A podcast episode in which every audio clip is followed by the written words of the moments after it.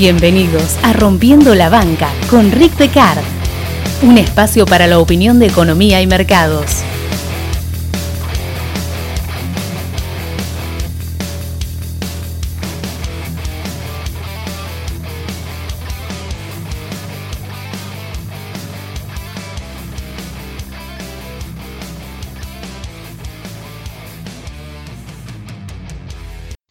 Una de las cosas más importantes en el- lo que hace al- a la transmisión de conocimiento es el dominio del lenguaje. Sí, uno puede hablar mal, puede hablar eh, bien, pero puede pronunciar mal, puede pronunciar bien, pero eh, el concepto que hay debajo de cada palabra y su correcto uso, por más que uno hable mal o bien, la capacidad de transmitir conocimiento de forma exacta es algo crítico para el sistema, es algo crítico para la humanidad. Si nosotros no somos capaces de transmitir ese conocimiento en forma exacta, tenemos un problema.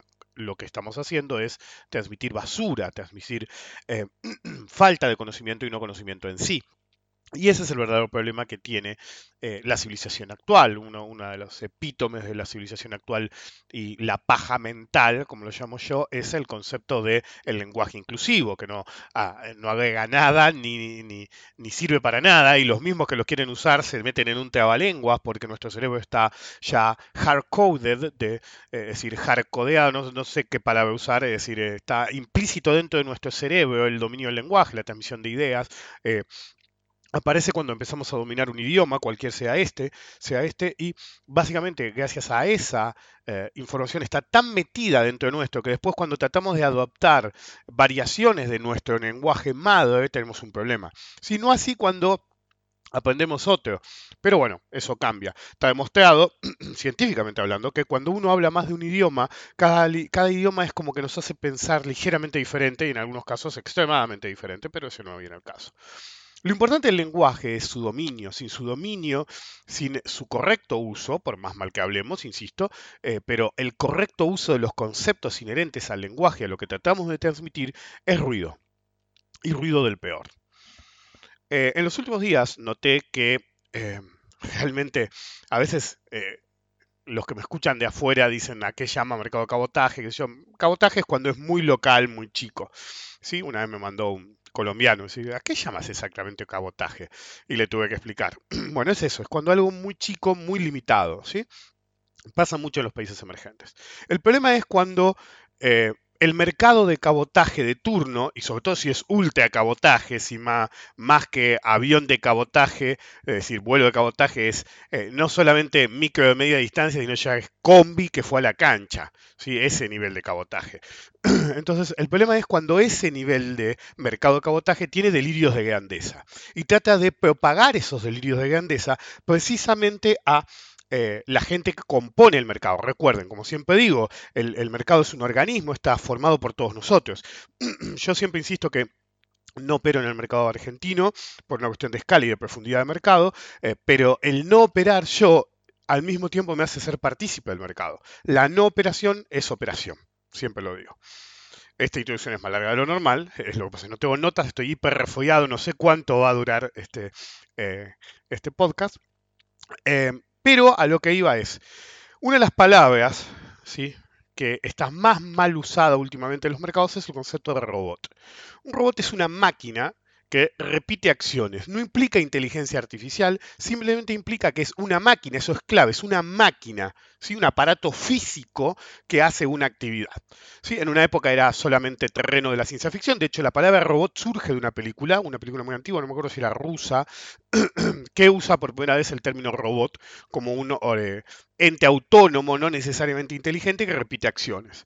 Y si bien nosotros estamos acostumbrados a ver en las películas que yo el robot que a control remoto que desactiva bombas o lo que sea, actualmente muchos de nosotros tenemos robots, de hecho yo tengo como cuatro robots, dos que limpian el piso, uno que pasa el lampazo, otro que me limpia la ventana, y hace un tiempo cuando yo empecé a adquirir robots era medio raro, ¿sí? Ahora casi todo el mundo tiene un robot, es decir, no sé si todo el mundo, pero muchos tienen un robot que pasa el trapo o hace lo que sea. ¿ok? No requiere inteligencia, requiere programación. Cuanto más inteligente sea la programación, mejor. El problema es que lo que veo últimamente, que interpretan que robot es software automatizado. Y eso es un error brutal. El mal uso del lenguaje genera problemas. El primero es usar la palabra robot cuando no corresponde, una adaptación a lo que es software automático, lo cual es completamente distante de lo que realmente es. Y en segundo lugar, el problema nuevamente el dominio del lenguaje. Por ejemplo, no solamente se utiliza para automatizaciones, sino que se hizo popular el Robo Advisor. Sí, es verdad, surgió en el mercado de habla inglesa, eh, pero eso genera un problema y un problema serio. Como yo siempre digo, no les alcanza cagarte, te tienen que cagar en la boca y decirte, flaco, te estoy recagando. Robo, en español, significa, todos sabemos lo que significa, es decir, me voy a quedar con lo tuyo, es decir, un individuo o individuos que le quitan a otro lo que es justamente de ellos.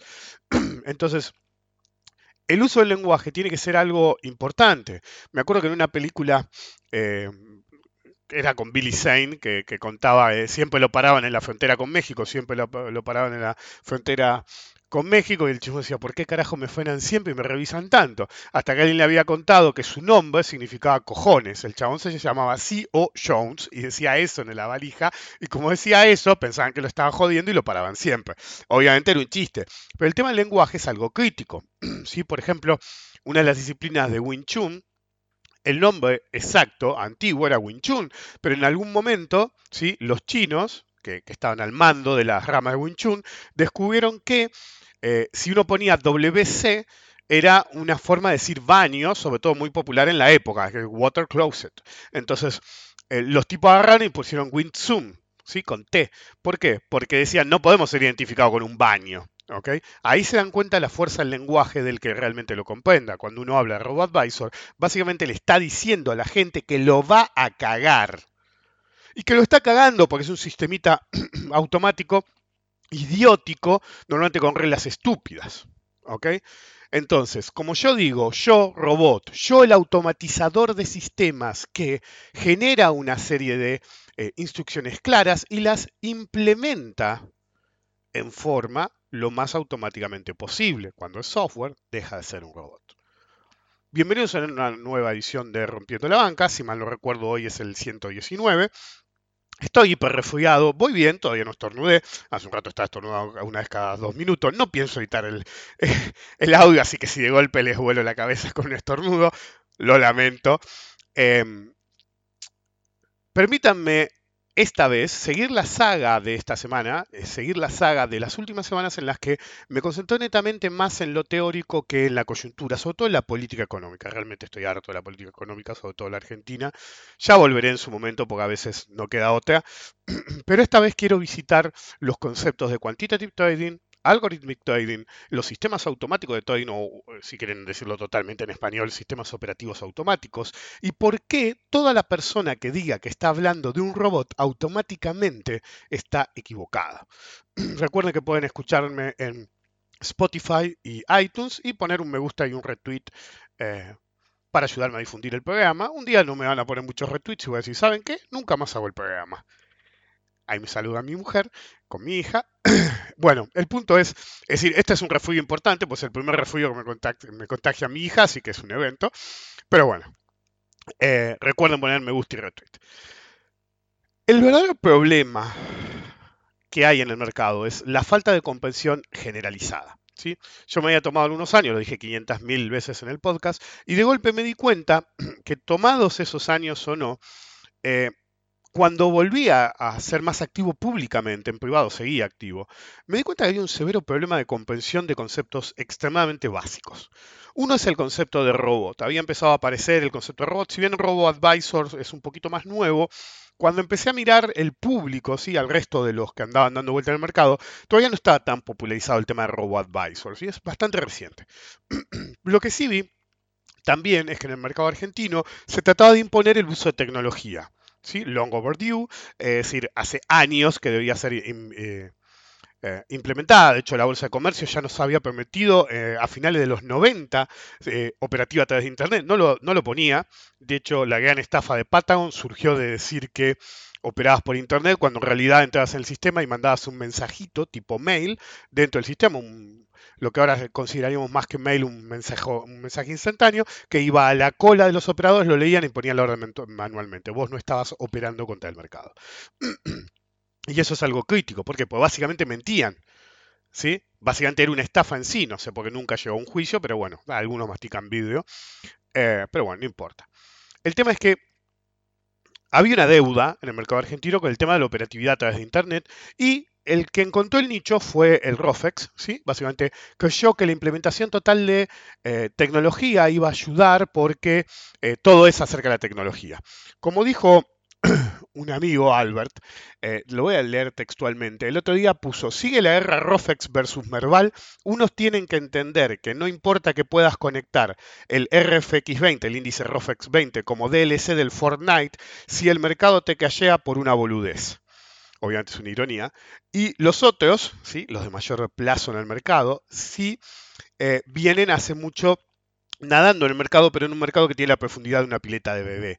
Las analogías y las metáforas de ese comentario de Albert son extremadamente eh, eh, precisas, ¿sí?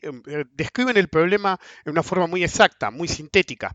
Es decir, en un lado tenemos gente que cree que la hipertecnología, que lo divertido es que ellos creen que es hipertecnología. Yo invito a cada persona que haya creído que el mercado argentino hoy tiene tecnología de punta operativa, a que se saque un demo, por ejemplo en Interactive Brokers es un demo sin datos, pero eh, podés sacarte un demo de Interactive Brokers o un demo mejor aún de SyncorSwim, de la plataforma de Ameritrade, y darse cuenta que decir que Argentina tiene hoy operatoria por internet es como decir que una mina que se cruzaron con la calle, que tenía una remera con alitas, era un ángel y volaba.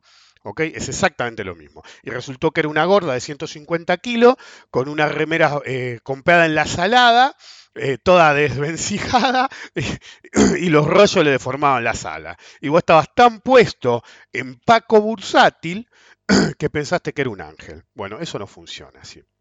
Entonces la hipertecnología primero tiene que ser hipertecnología. Si vos tenés tecnología de punta, supónganse que implementan sistemas tan avanzados como los del mercado americano, de todos modos tenés un problema. Solamente la tecnología no te ayuda. Y del otro lado tenés, como decía Albert, los tipos que dicen yo estoy hace 15 años en mercado, 20 años en mercado. Y bueno, yo estoy hace como 25, 27 años en mercado. Empecé a los 17, tengo 45. Dentro de dos años, tengo 30 años en mercado. Entonces, la experiencia por la experiencia en sí no sirve. Tiene que ser experiencia con sentido común, experiencia realmente útil. Si vos tenés 20 años de experiencia, pero trabajaste 20 años de empleaducho en una casa de bolsa, vos no sos un operador. Vos sos un empleaducho de una casa de bolsa. Porque si tan vivo y tan bueno fueras, hubieras renunciado a la casa de bolsa hace años y serías, o tendrías tu propia casa de bolsa, o deberías ser un operador independiente. La gran razón por la que yo tengo tanta oposición en el mercado argentino es precisamente porque soy no digo el único, pero digo uno de los extremadamente pocos operadores independientes que realmente solamente operan, asesoran o enseñan por su cuenta, sin ningún tipo de dueño, sin ningún safety net. Es decir, si a mí me va mal, yo no tengo el cheque de la casa bolsa de turno a fin de mes. Yo tengo que ganarme mi propia guita. Si, si yo compro cinco computadoras, las tengo que agarpar yo.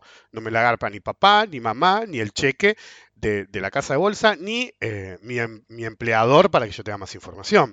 Entonces, esa es la razón por la que yo recibo tanta oposición del ambiente. Todos dicen, ah, porque por eso en el ambiente levantó con un caño. No, el ambiente me levantó con un caño, pues todos quieren ser yo. Esa es la realidad. Y ellos que son empleaducho, todos 20 años de empleaducho, no te dan experiencia, pero al mismo tiempo te la dan.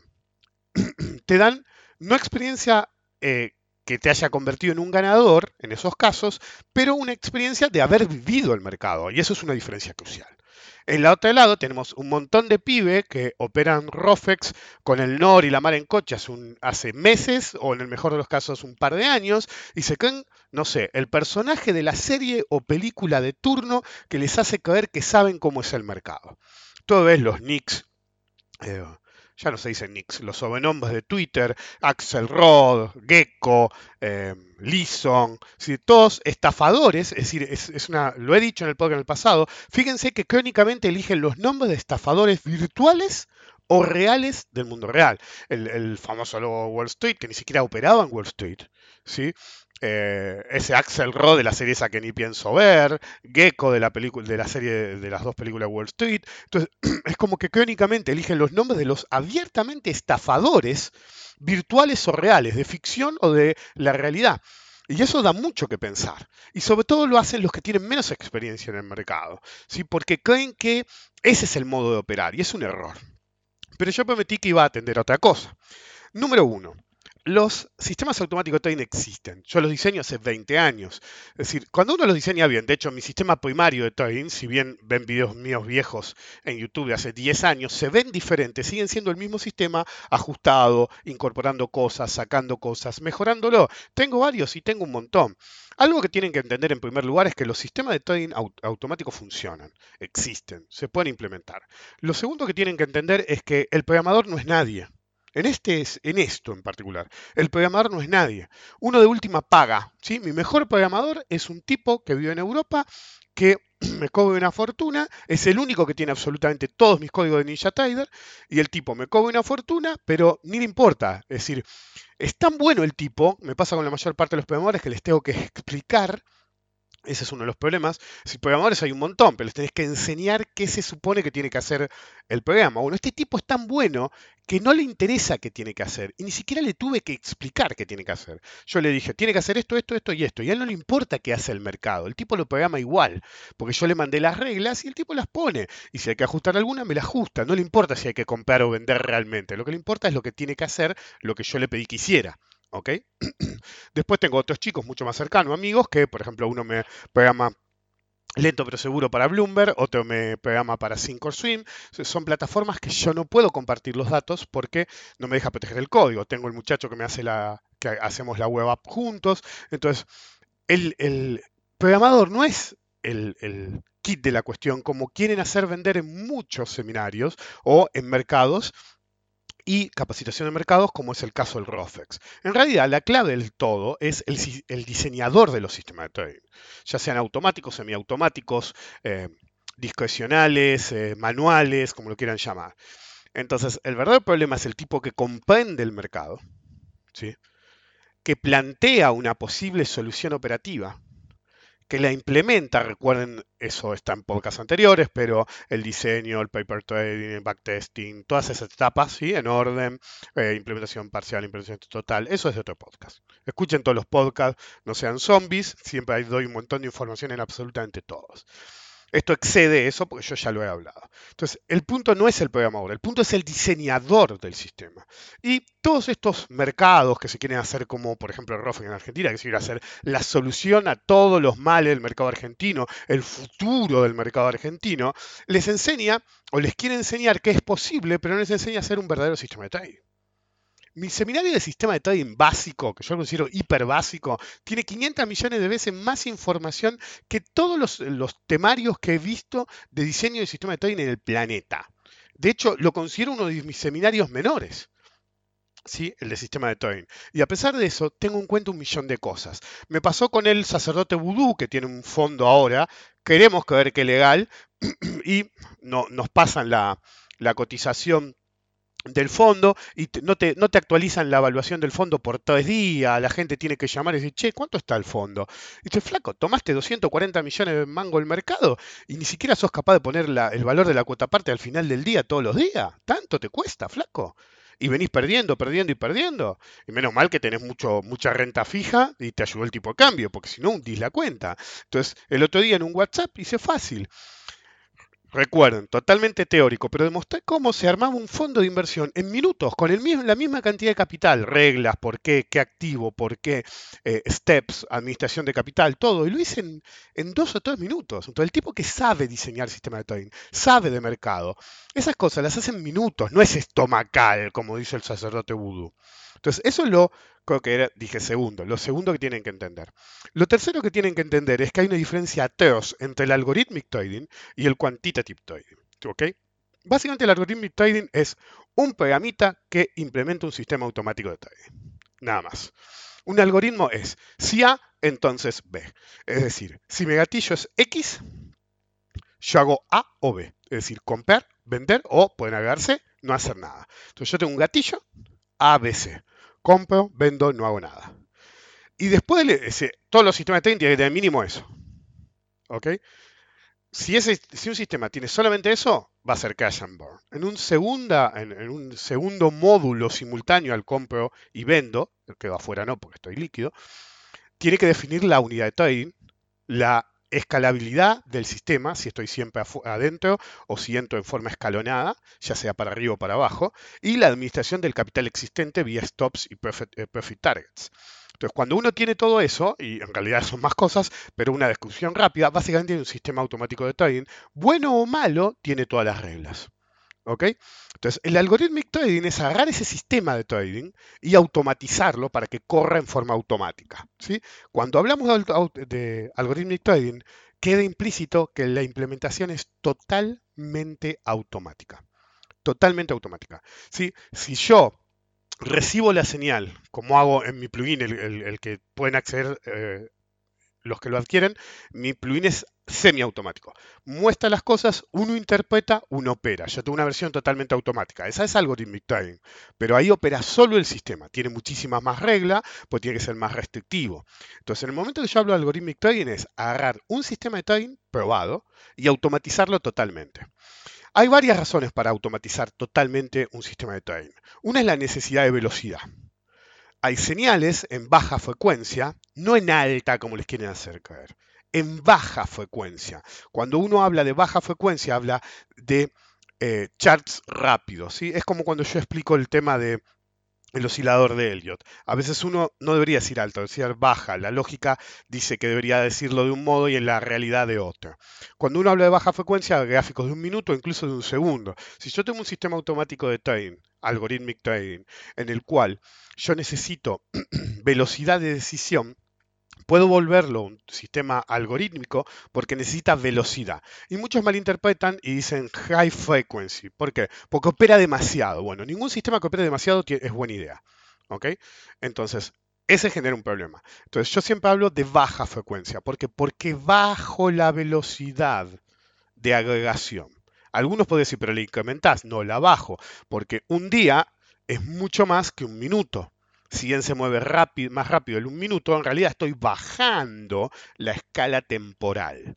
¿Sí? Hay una escuela que usa totalmente el camino opuesto. Recuerden, yo estoy hace 25 años y una consecuencia de que esté hace 25 años es que ustedes, los que estén más jóvenes, no vivieron el debate de cómo se definía un gráfico de un minuto. Ustedes dan por sentado que entienden que es un gráfico de un minuto. Y lo que no saben, que hubo un debate de un par de años en el si el gráfico de un minuto empezaba en el segundo 00 y terminaba en el 0059 o empezaba en el 001 y terminaba en el 00. Parece una boludez, pero no es una boludez, porque cambia la configuración de la barra. De hecho, por eso en su época se hablaba de los gráficos que no se llamaban así en ese momento los gráficos de ticks, entonces se agregaban la cantidad de ticks para emular los gráficos de eh, minutos y obviar ese problema. Entonces cada uno tenía su sistema. Ahora está todo, usted pone un minuto y todas las, todos los sistemas le ponen un gráfico de un minuto y son todos iguales. Pero en un momento hubo un debate de un par de años de si teníamos que empezar en el segundo 00 o el segundo 01. Sí, parece bizarro, sí, parece bizarro, pero cuando uno viene después, tiene todo precocinado. ¿Ok? Entonces, en esa época también estaba la escuela de hablar de eh, baja frecuencia cuando eh, achicamos la escala temporal lo más o alta frecuencia porque era un poco más acelerado. ¿Ok? Yo quedé con el baja frecuencia. Son modismos que quedaron a través de los años. Pero las dos eran válidas, aunque una se abandonó casi totalmente. Entonces, cuando uno decide implementar el algoritmo, un camino es la necesidad de que el sistema opera tan rápido por más que opere poco y lo justo, las decisiones se tienen que tomar tan, pero tan, pero tan, pero tan rápido que tiene un problema. Una persona, desde que ve la señal hasta que hace clic, cagó. ¿Ok? Entonces necesita un sistema totalmente automático porque si no se pierden todas las operaciones. La segunda razón es que el sistema requiera, ¿sí?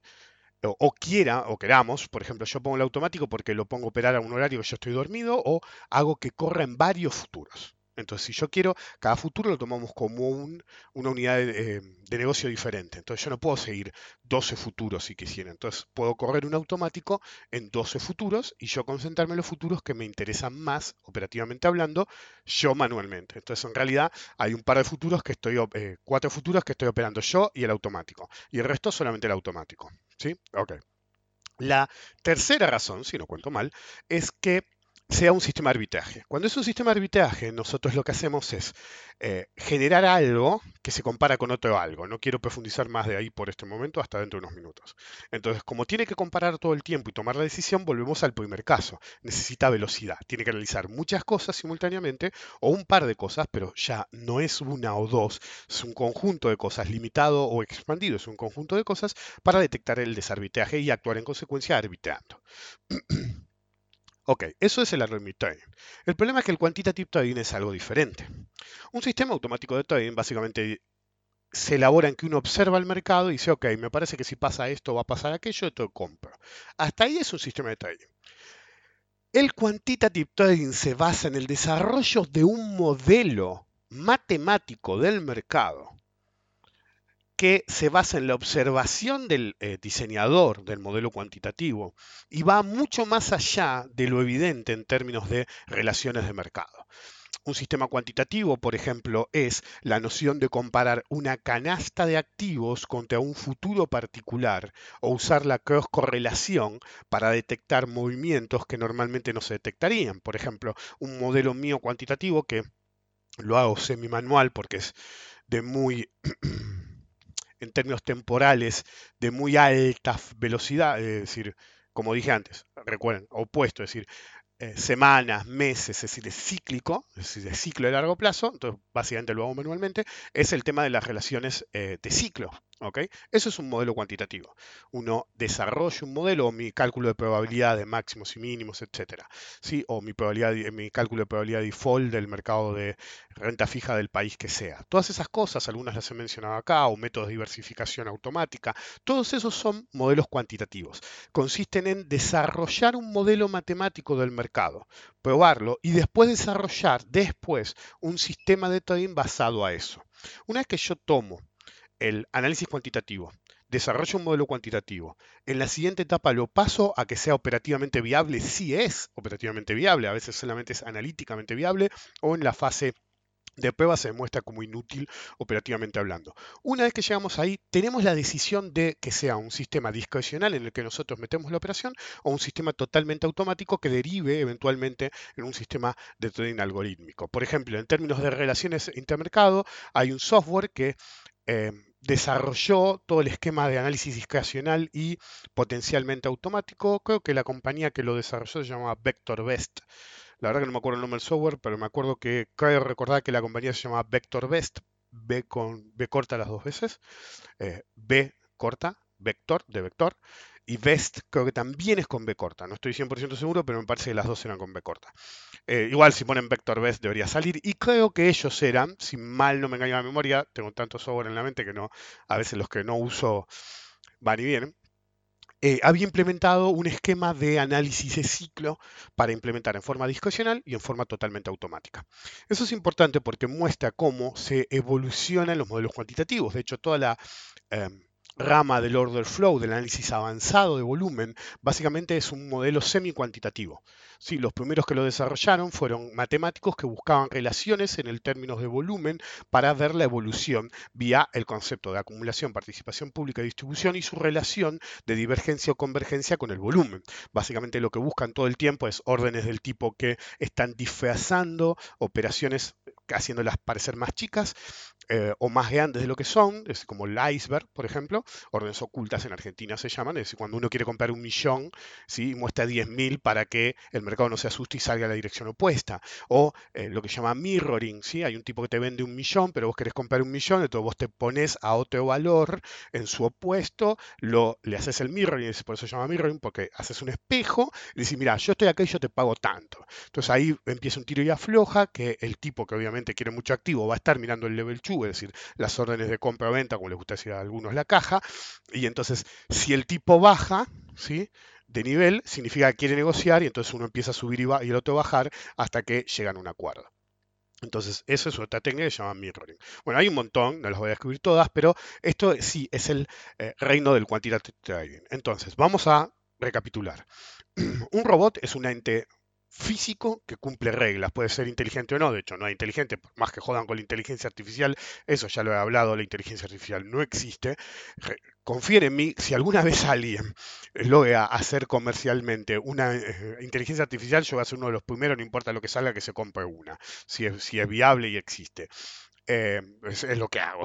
Siempre trato de estar en la frontera tecnológica si es útil.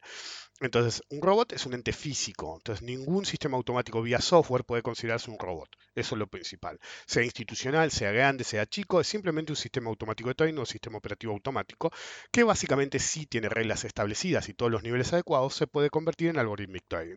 El quantitative trading es completamente diferente. Es un modelo que puede derivar en un eh, eh, sistema algorithmic trading o no. Otra cosa que necesita el mercado, y es sine qua non, es la profundidad del mercado. ¿Por qué yo estoy dando vuelta con todo este tema? Estoy dando vuelta a todo este tema con una simple razón. Hace un par de días el mercado pedorro que se llama Rofex en Argentina, a la tarde del 16 de noviembre, hace ¿qué? dos días, em, todos estaban con que había habido un crash en el futuro de diciembre del 18 del índice Rofex. Primero, el índice ROFEX no debería existir. La única razón que existe es que el eh, BIMA, llamada ahora la Bolsa de Comercio de Buenos Aires, le prohibió al ROFEX usar el concepto de Merval porque es su propia propiedad, lo cual es correcto. Entonces los tipos dicen, ¿sabe qué? Me hago el mío. Al cabo que ni quería, como vender. Voy a hacer mi propio índice de, de bolsa, pero con juego y mujerzuela. Dijeron, y bueno, quedó algo así. ¿Ok? Eh, con alcohol y mujer suele era, porque están todos puestos, porque no, no conozco, es decir, el, cash, aunque alguno dijo mini cash, fue una baja súbita de 40.130 a 39.489 en segundos. Fue una baja de 1,59%, chicos, ese es el problema del mercado. Dice, ah, fue una locura. ¿Qué? ¿Qué? ¿No ven el mercado norteamericano? Si te llega un inventario del petróleo o te sale una decisión o un comentario adverso de la Fed o del gobierno de Estados Unidos y los futuros de Estados Unidos se te mueven más. Y se te mueven rápido, y se te mueven con volumen, y el que quedó atrapado en el fuego cruzado se jodió. No hay dar vuelta a la operación se ponían a discutir si estuvo bien que dieran vuelta a la operación y alguno decía, porque un robot detectó el arbitraje, lo tomó y se la dieron de baja, porque no sé qué. Y entonces vos decís, ¿de qué me estás hablando? Primero no sabes lo que es un robot, segundo lo que no es un sistema, y tercero no sabes que es un puto mercado de, futuro, flaco. Una de las condiciones sine qua non del uso de algorithmic trading no hablemos de quantitative trading, hablemos directamente de la automatización total de un sistema operativo. Es tener profundidad de mercado. Eso no es profundidad de mercado. No es profundidad de mercado porque no opera. Yo el otro día, la otra vez me mandé una captura de uno que decía, che, esto no va. Todos saben quiénes somos. ¿Quiénes somos? Dijo el tipo. Las manos grandes que operan futuro del Merval. Y el tipo ponía la cantidad de contratos. Eso no se hace. A ver cuando entienden. Nadie tiene que poner números de cuenta, identificación fiscal, cuánta guita mueve. Porque es un problema. Que son idiotas. ¿Ok? Aunque ganes, no importa si ganás, si ganás, si ganás, decís, eh, mira cómo gano, o si perdés, perdés, y perdés, y decís, uy, mira cómo pierdo. Es el mismo caso. Uno no da ese tipo de información en público. ¿Ok? Es decir, es la primera muestra de ser amateur, sí, porque todos saben quiénes somos, somos, decía el tipo, las manos grandes. Y yo miré, ¿sí? Y normalmente no digo este tipo de cosas, lo acabo de decir que no se dice, pero flaco, tu mano es grande, ¿sí? Tu mano es grande. ¿Vos te consideras mano grande? El margen que necesitas vos no es un trade mío, no es una parte de un trade mío. ¿Ok? No es una parte de un trade mío. Es decir, las manos grandes que vos te considerás, encima que te dan con un palo, porque me han mandado captura este, del que dijo eso, y le dan con un palo eh, asiduamente en el mercado. Es decir, si sumáramos toda la que pones en un año, no es un trade mío, flaco y no solamente mío, de cualquiera que opere en Estados Unidos futuros, incluso los que operan moderadamente, operan más en un trade de lo que este tipo en un par de meses. Pero él se considera manos grandes. Bueno, ¿saben qué? En todos mis años de mercado, todos los tipos que he visto que realmente operan duro y cantidades enormes de activos, muchas más grandes de las que yo opero, jamás se consideran a sí mismos manos grandes. Por definición, cualquier pelotudo que se considere manos grandes es un pobre pelotudo. Entonces, lo que necesita el mercado es profundidad, es decir, el sistema automatizado es profundidad de mercado, capacidad de entrar y de salir de escalabilidad. ¿Sí? Sí, uno puede restringir a un sistema que opere una cantidad de contratos determinado. Por ejemplo, yo puse en capilla el mío porque un día me equivoqué. Eh, eh, no me equivoqué, es decir, había una parte del algoritmo que decía, por eso yo trato de usar diferentes computadoras. Justo operé yo manualmente una cantidad mucho más grande de contratos y una parte del código decía que si yo ponía manualmente un trade de cierta cantidad de contratos, el automático automáticamente tomaba mi cantidad de contratos. Yo me olvidé y me despierto a la 10 de la mañana al día siguiente, 9 de la mañana, miro, está bien, la, levanté en pala. No hay que decir esa cosa, pero la levanté en pala. Y, digo, pero la puta, ¿por qué operaste tanto? Y ahí me acordé que yo había operado tantos contratos el día anterior. Entonces lo puse en capilla y lo dejé operando a un contrato, dos contratos. Eh, ¿Por qué? Porque por más que tengas escalabilidad en el, mercado, si por más escalabilidad que tenga, traten de comprar mil contratos de futuro en Estados Unidos, de cualquier activo. El mercado se les va a mover. Por eso existen las órdenes de tipo iceberg. Ustedes tienen un problema, ustedes pueden creer que tienen profundidad del mercado en un mercado chico como el ROFEX, y en realidad no lo es. Son un montón de boludos cambiando figuritas entre sí, con la ocasional víctima que es atraída por todos estos delincuentes. Fíjense que la mayoría están en el NOR, ese programa que garantiza que, como dije una vez, y busquen los podcasts pasados, básicamente el ROFEX es un bucket shop. ¿Dónde vieron que un mercado pueda permitir hacer la capacitación sesgada de que operen ciertos activos y les dé guita para operar. Esa es la definición de un bucket shop. Ok, eh, por ahí no se nota, pues voy a ahorrar una parte. mi mujer me llamó que tiene una emergencia con mi hija. Los bebés son así. Em, entonces, por definición, un bucket shop básicamente interviene en el mercado en un eh, comportamiento que no debería ser legal. Es decir, introducir artificialmente dinero en el sistema a través de un programa como adórnenmelo como lo quieran, se digan no, no sabes exactamente cómo funciona, lo que vos quieras. Un programa como el NOR debería ser ilegal. ¿Ok? Porque pone muchas cosas en el sistema que realmente no son de un mercado. hay muchos límites artificiales impuestos que generan que no haya verdadera profundidad del mercado. Entonces, primero, el mini crash fue una caída de 1,59%. ¿De qué carajo estamos hablando? ¿Cómo se, nota que no saben de qué merda están hablando los que creen que eso es un mercado? En segundo lugar, ¿sí? Estoy pasando las imágenes acá. En segundo lugar, después se escandalizaron porque las órdenes fueron, eh, fueron eliminadas y después ahí apareció el tema de decir, algunos decían, eh, así no se puede, qué sé yo, y los, y los operadores antiguos del mercado decían, vos porque estás hace poco tiempo en el mercado, cuando trabajes hace muchos años vas a entender. Bueno, esta es la raíz del problema.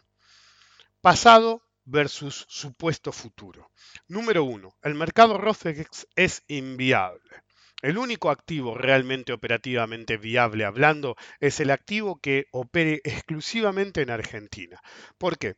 Porque si yo opero oro, petróleo, lo que fuera, de commodities que operan las 24 horas en los mercados internacionales, va a haber un montón de tiempo que esté operando el activo y en Argentina no está operando.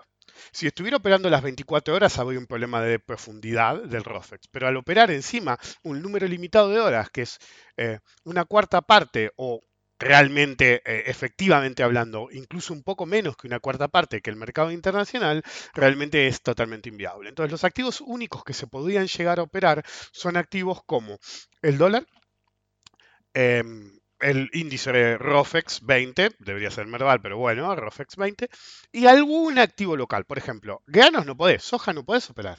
¿Por qué? Porque a menos que estés haciendo cobertura, la soja, eh, es en el mercado internacional opera muchísimo más, estás perdido. Entonces, en realidad, lo que único que deberías operar acá, sí deberías operar algo que no deberías operar, es en futuros eh, índice y eh, divisa.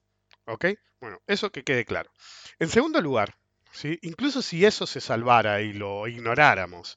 Es decir, un mercado que te anula órdenes es una locura. Pero eso no es una locura porque diga, ah, bueno, porque a alguien no le convino. No, es una muestra de la profundidad del mercado. Si el mercado tuviera la profundidad de eh, eh, que te quieren hacer creer todos los participantes de él, ¿no? Porque, es decir, ¿en qué eh, dimensión, realidad ficticia, un idiota puede decir, sí, porque todos sabemos quiénes somos las manos grandes. Flaco, sos un chichipío, admitilo. No lo querés admitir, bueno, no lo admita, pero me venga a decir, somos manos grandes. Ja, ja, ja, ja. Bueno, si vos sos mano grande, demuestra que el mercado de Rofex es una basura que nadie debería operarlo. ¿Ok? Eso para empezar. Que te anulen órdenes lo hace inaceptable. ¿Y que se ragan la vestidura por un par de órdenes de un cash, eh, de un mini cash, porque eso no fue un cash, de un mini cash de un par de segundos? Flaco, cuando cambió este gobierno, te toquetearon los contratos de futuro del dólar, de mala manera. Después filtraron accidentalmente los datos de la gente que había operado en esos futuros. Eso es una locura. Nadie debería operar ese garito. Es peor que cualquiera de los otros mercados que hay en Argentina. Es uno de mercados que yo conozco, dando información secreta, anulando las condiciones de un contrato de futuro activo. ¿A quién carajo se le ocurre operar eso? Y ahora te escandalizás porque te dan de baja dos o tres operaciones cuando te las den de baja o si te la dan de baja en otra ocasión. que ¿No te acordás? Hace tan poco tiempo estás que te quejas de que te dan de baja tres órdenes cuando hicieron el quilombo que hicieron hace un par de años. Eso significa que estás operando futuro hace seis meses, con suerte.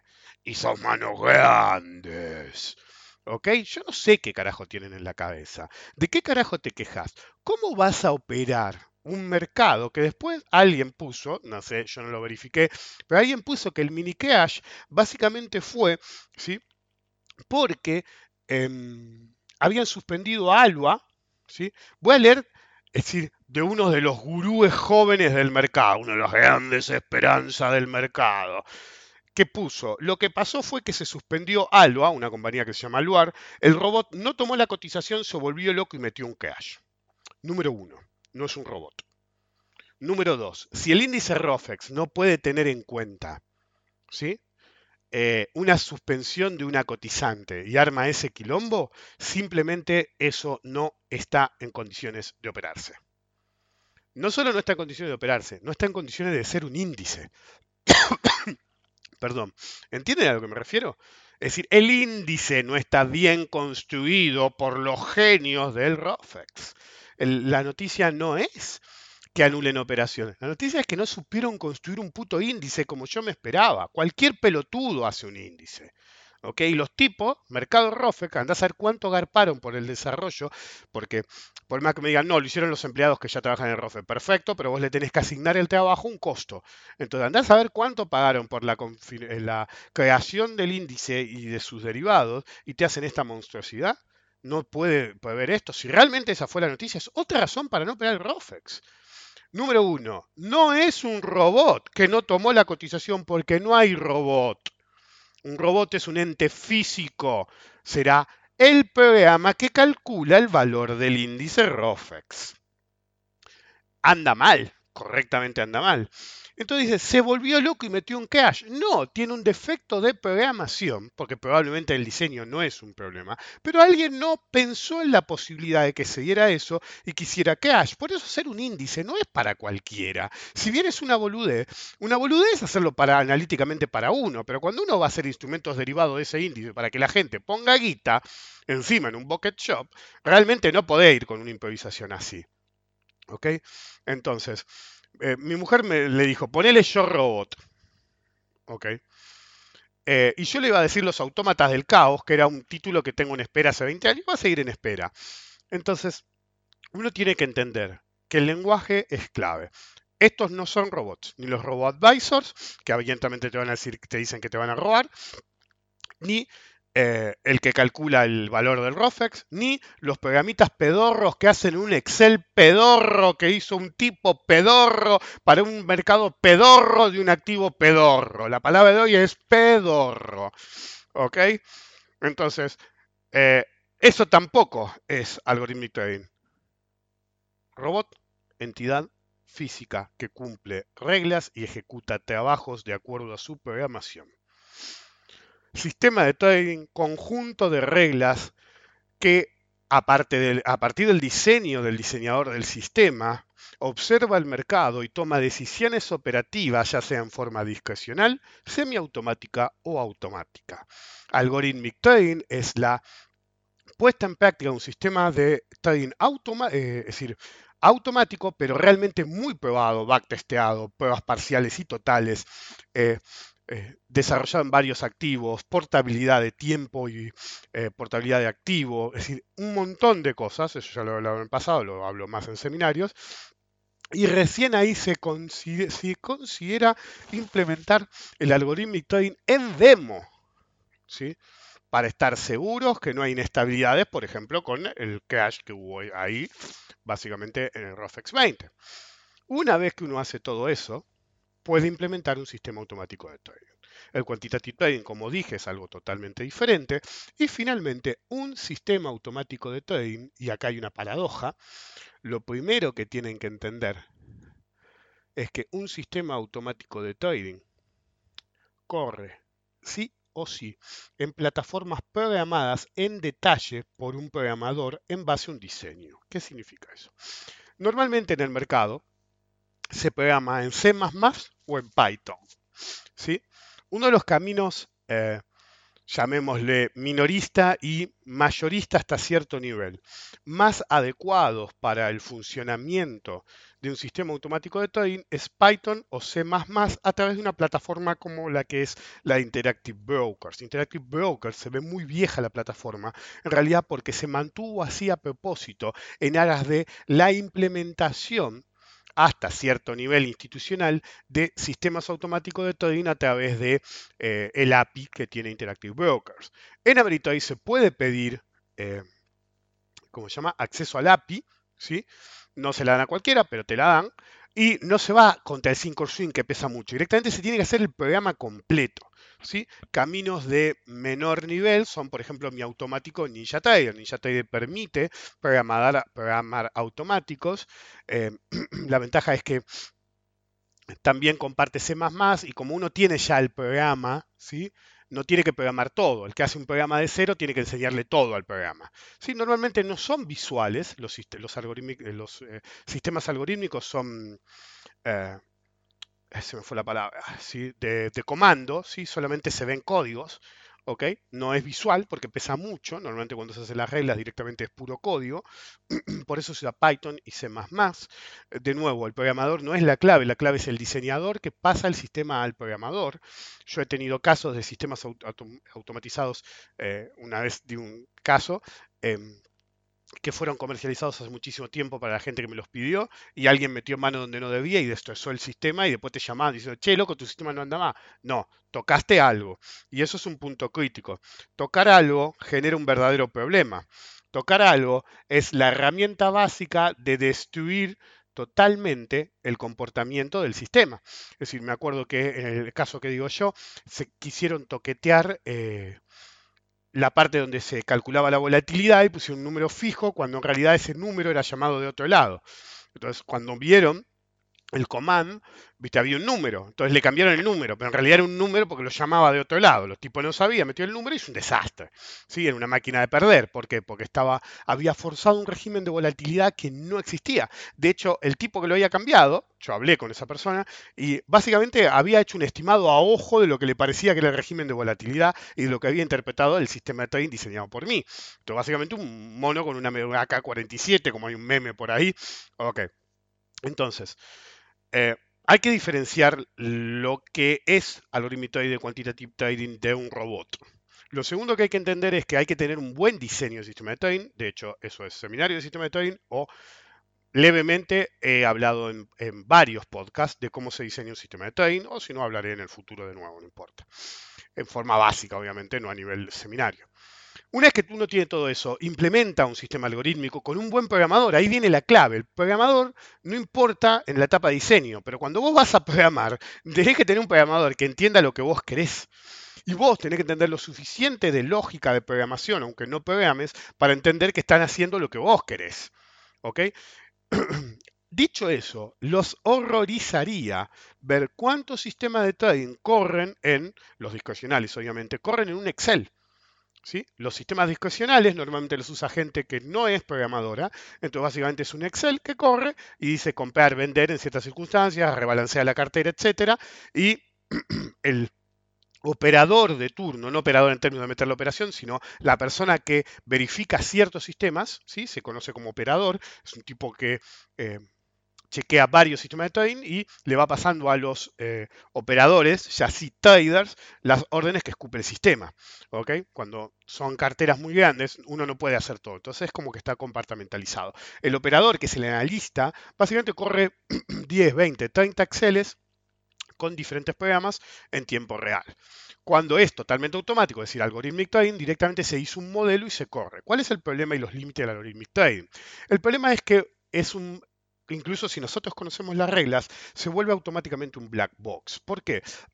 Porque nosotros no podemos, no es la Matrix, no corre el código y ustedes lo analizan en tiempo real y se dan cuenta si algo anda mal o algo anda bien. Entonces, cuando se dan cuenta que algo anda mal, si el sistema no fue bien diseñado, si no incorporaba un sistema algorítmico, por lo menos los míos, tiene que tener un componente filtro de régimen de volatilidad. Entonces, Peor caso, ve que algo anda mal, deja de operar. Tu error es que el sistema se niega a operar. Entonces, se niega a operar es una señal de alerta. Si uno no tiene implementado algo eso, hay una sola forma de darse cuenta que algo anda mal y es el sistema empieza a perder guita, que es lo más usual. Entonces, cuando fue el quiebre del Long Term Capital Management, un fondo administrado por un par de premios Nobel, eh, básicamente fue eso, todos los sistemas automáticos lo dejaban correr y el día que las cosas se dieron cuenta que andaban mal era porque era una máquina de perder y ya con el leverage que usaban realmente los mataron. Un verdadero problema porque usaban estrategias que ignoraban el problema del vega elevado, tenían un vega sideral y cuando quisieron arreglarlo casi tumban el sistema norteamericano porque en esa época todos operaban contra el Long Term Capital Management, entonces cuando realmente había un riesgo de quiebra, tuvo que ir el Estado norteamericano y salvarlo porque podía generar una cascada, que de hecho fue lo que pasó eh, eh, en una escala aún mayor en el 2008 cuando no supieron detectar dónde estaba el problema y cortar la pelota a tiempo. Después la cortaron, pero los costos fueron dramáticos. Entonces, el algoritmo trading tiene límites, hay que estar muy atento, hay que mantener restringidas las cantidades que se operan. Cuando uno maneja mucho dinero, ¿sí? tiene que ser porque tiene aún más dinero. Entonces hay un límite en las capacidades del algorithmic trading, pero hay algo que es indefendible. Para que alguien use algorithmic trading tiene que haber una profundidad del mercado extremada. extremada perdón. Eso quiere decir que un mercado como el ROFEX no puede permitir que haya sistemas de trading automáticos. Si alguien pone guita de más, tumba el mercado en una dirección u otra. Y dado la constante gracia de anular operaciones, eso puede generar un problema aún mayor. ¿Sí? Yo me acuerdo hace muchos años, cuando todavía operaba en Argentina, un día me llama mi operador y me dice, a mí nunca me dan vuelta las operaciones. Che, te tuve que dar vuelta una operación. Le digo, pero flaco, yo eso me lo habías confirmado hace media hora y después en esa época operaba mucho, muchas opciones en Argentina, decía, yo ya hice tres trades que dependen y eran encadenados a esa operación en particular. Ahora estoy desfasado, no le quedó otra a la compañía que agarrar y compensarme los contratos al precio operado. ¿Vos le querías hacer un favor a un operador amigo? Perfecto, hacelo con tu guita, le dije yo. Después de desarmar esa posición, casi no volví a operar opciones en Argentina, empecé a operar cada vez menos, hasta que solamente me dediqué al mercado norteamericano. ¿Por qué? Porque el mercado argentino, A, no tiene profundidad. B. Correr riesgo cambiario. C. Es totalmente arbitrario las decisiones. El constante cambio de las condiciones de mercado, es decir, de las condiciones de mercado, de, es decir, no hay eh, credibilidad alguna en que las reglas se van a mantener a lo largo del tiempo. Cualquier regla puede cambiar. Y mientras cualquier regla pueda cambiar temporalmente, como dar vuelta a una operación, o em, estructuralmente, como desactivar un futuro de golpe. No, ¿sabes qué? El Merval del futuro del futuro del Merval no mamá, ahora es Merval eh, futuro el Rofex 20. O coyunturalmente, como agarrar y decir, ¿sabes qué? Todos estos futuros los vamos a reapreciar por orden del gobierno y nosotros no les vamos a decir nada. Flaco, vos le metías un juicio al gobierno y los contratos no se movían porque ganabas el juicio, pero claro, tenía que ser Rofex. Y si bien se dijo que iba a haber alguna movida al respecto, al final no pasó nada, como pasa en Argentina. Entonces, número uno, operen en mercados serios. Número dos, conozcan el mercado que operan y qué da y qué no da. Si ustedes quieren operar Argentina, yo no digo que no operen, tengo un montón de clientes que operan, por eso la sigo. Uno dice, ¿por qué seguís Argentina si no la opera? Porque tengo un montón de clientes y amigos que lo operan. Están dispuestos a asumir el riesgo cambiario, el riesgo de profundidad de mercado, el riesgo impositivo, el riesgo de los cambios constantes regla. Vos estás dispuesto a asumir todo eso, pues te sirve porque mantenés un puñado de efectivo en Argentina y querés moverlo, no querés dejarlo ocioso, me parece perfecto. ¿sí? Mientras no comprometas lo grande de tu capital, me parece perfecto. ¿ok? Ahora, conozcan los límites que da ese mercado, conozcan los límites de lo que pueden hacer, conozcan los límites de lo que puede hacer un mercado vicioso que lo único que busca es crecer. La única alternativa que se ve a través del ROFEX en Argentina es que están obsesionados sus directivos en ser el mercado más importante de Argentina, no en que le vaya bien al operador. Y eso es una diferencia sustancial, porque si bien el mercado de Buenos Aires tiene la misma regla, normalmente son un poco diferentes. No es crecer por crecer. La Bolsa de Comercio de Buenos Aires sigue siendo la Bolsa de Comercio de Buenos Aires y Rofex sigue siendo un bucket shop. Nos vemos la próxima.